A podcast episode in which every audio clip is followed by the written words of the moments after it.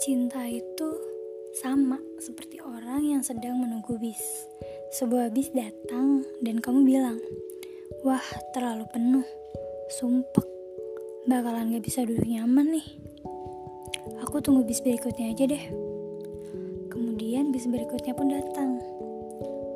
Kamu melihatnya dan berkata, Aduh, bisnya kurang asik nih, nggak bagus lagi, nggak mau ah. Bis selanjutnya datang cool, bagus.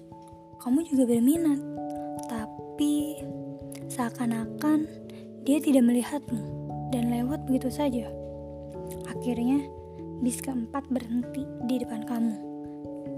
Bis itu kosong, cukup bagus, tapi kamu bilang, Gak ada AC nih, bisa panasan aku. Maka kamu membiarkan bis keempat itu untuk pergi. Waktu terus berlalu, kamu mulai sadar bahwa kamu bisa terlambat pergi ke suatu tempat. Ketika bis kelima datang, kamu sudah tak sabar.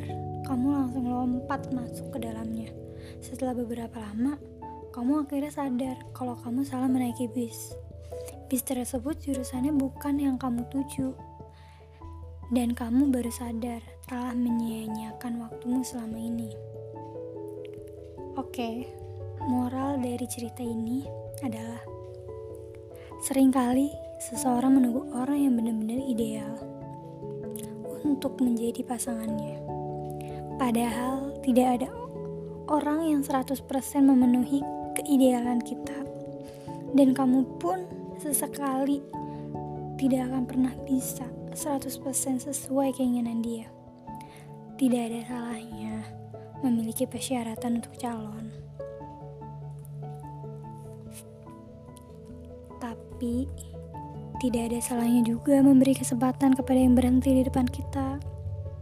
Tentu dengan jurusan yang sama seperti yang kita tuju. Maksudnya yang sama dengan keinginan kita. Apabila ternyata memang tidak cocok, apa boleh buat? Tapi kamu masih bisa berteriak kiri dan keluar dengan sopan, maka memberi kesempatan pada yang berhenti di depanmu. Semuanya tergantung keputusanmu. Daripada kita jalan kaki sendiri menuju ke suatu tempat, dalam arti menjalani hidup ini tanpa kehadiran orang yang dikasihi.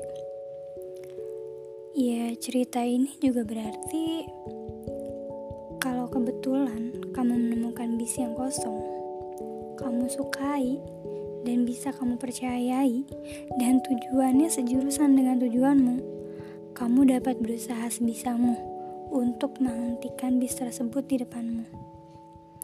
Agar dia dapat memberi kesempatan kepada kamu untuk masuk ke dalamnya.